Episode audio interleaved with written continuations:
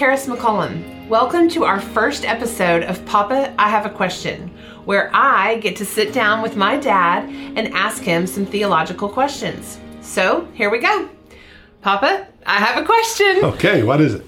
All right, so um, in your recent monthly message, in the August monthly message, you talked about um, the Thessalonians and you talked about um, how suffering or how persecution, the word you used was persecution, how persecution is actually an evidence of grace, which is a little hard to hear. I mean, it's good news, but it's a little hard to hear. Um, and as I was listening, I was thinking of, about okay, so is suffering the same thing as persecution for Christians? When we we hear the word persecution, I think of someone who is proclaiming the gospel, standing up on stage and preaching, and is dragged off to prison. I don't think about the hard things in my life. So, is persecution the same thing as suffering? Well, uh, in the uh, monthly message, uh, and I recommend everybody uh, watch that listen to that. It was so good. We're talking about the Thessalonians. Paul had been in Thessalonica with his two friends, Paul and Silas. I mean, uh, Silas and Timothy. And uh, they had preached the gospel just three weeks. Actually, they only had three weeks before they got run out of town. but it had taken it had taken in the hearts of the people, and they were they were changed so much so that their reputation had reached all over Greece. It reached all over the whole area because they had been radically changed by this gospel that they had preached. And um, they were being persecuted by the Jews who did not believe this message primarily. And uh, so Paul writes back to them and says, Hey, you guys got the real thing. And the fact that you're being persecuted means that you have the real thing because you are reflecting the light of the gospel, the light of the God who is now living in you. And as you reflect that, people are going to respond to you the same way they respond to, to him.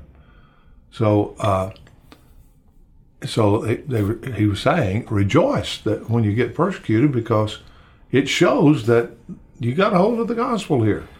You know, you're not you're not like the rest of everybody who's going, yes, whatever you want to believe is fine. So, uh, so in that way, persecution is is an evidence of grace. But all uh, all persecution is suffering. Not all suffering is persecution. In one sense of the word. Okay, that's a good distinction. Yeah. So you, you can suffer uh, just by being stupid. you can suffer, you know, for environment for no cause, no no cause of your own. You know, you suffer because we can suffer because we live in a fallen world.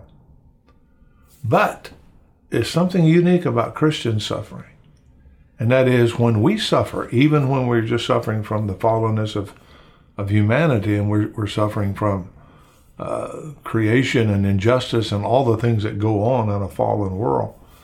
We're always called by by God to be His representatives there, and so we're always being watched by everybody else. Going, okay, let's see how you guys, how do you do it?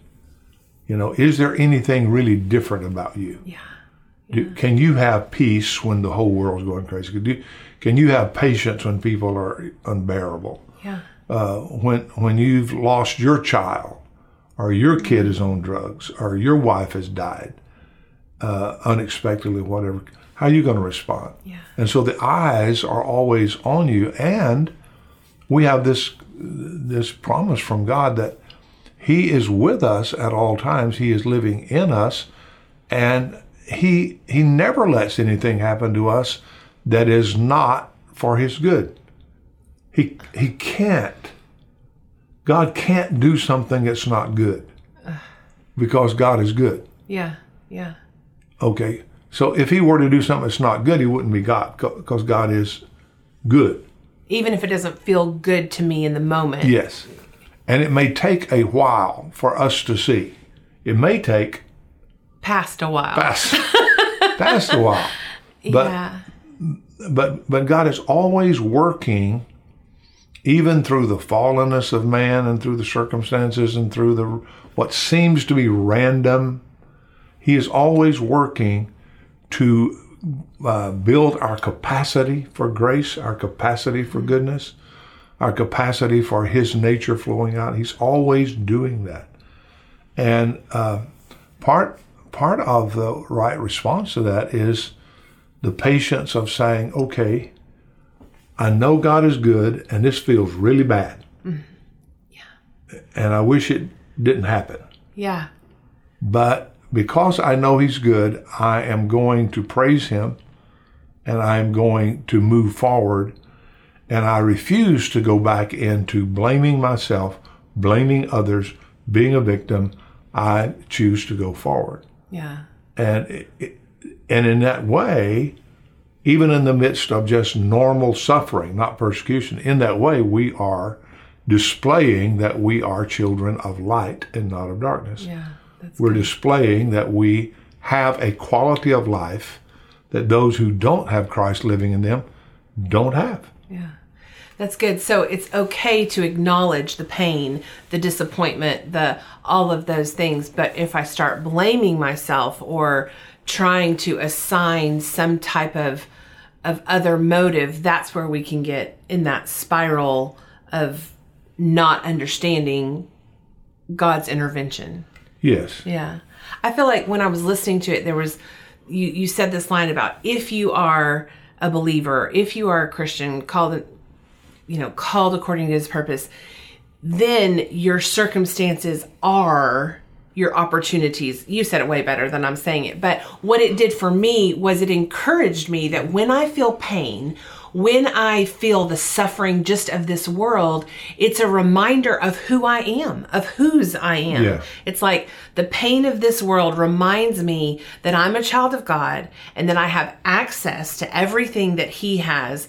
And so I can walk through it hopefully with dignity, but absolutely with grace, knowing that good will and can come from it, even if I don't see it in the moment. So yeah. it was like, okay, I need a I need a paradigm shift. I need a reminder that when I feel this, it's a reminder of who I am. Yeah, it also is a reminder that um, that life is not about comfort and about me.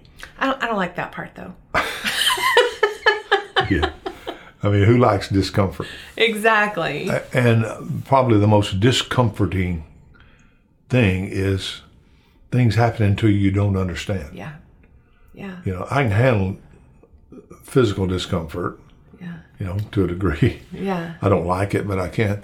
But it's when things are happening that I don't understand that contradict my concept of, of how things ought to be. Right.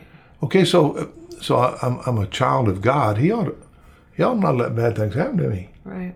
Or tell you why they're happening. He should yeah, tell you why they're happening. bad, he should tell me what. So I can happening. get through it. Yeah. And, and so, uh, what I have to understand as a Christian is that I've been called to be a demonstration of His grace, which means God is kind of obligated to let me experience lack and need so that He can give me supply. Uh-huh. Because the reason I'm here is for Him to glorify His grace. Yeah. Well, how's He going to glorify grace if I don't have a need for grace? How is He going to glorify, how is He going to express His mercy if I don't have a need for mercy? So God That's is good. obligated to lead me into those situations where I'm exposed for my lack. And in my lack, He gets to show His sufficiency, and people get to see how good he is, not how great I am. That's really good. So again, the gospel is good news. It's all. It's always. The problem with the gospel is it's too good. Mm. It's just too good. And if if if I start thinking that I got it figured out, uh, I need to back off because it's too good. Once you see, as you see it, not just once, but as you see the gospel, you're continually mystified. It's, it can't be that good. Yeah, it's so good. Thanks, Papa. Okay, thank you, baby.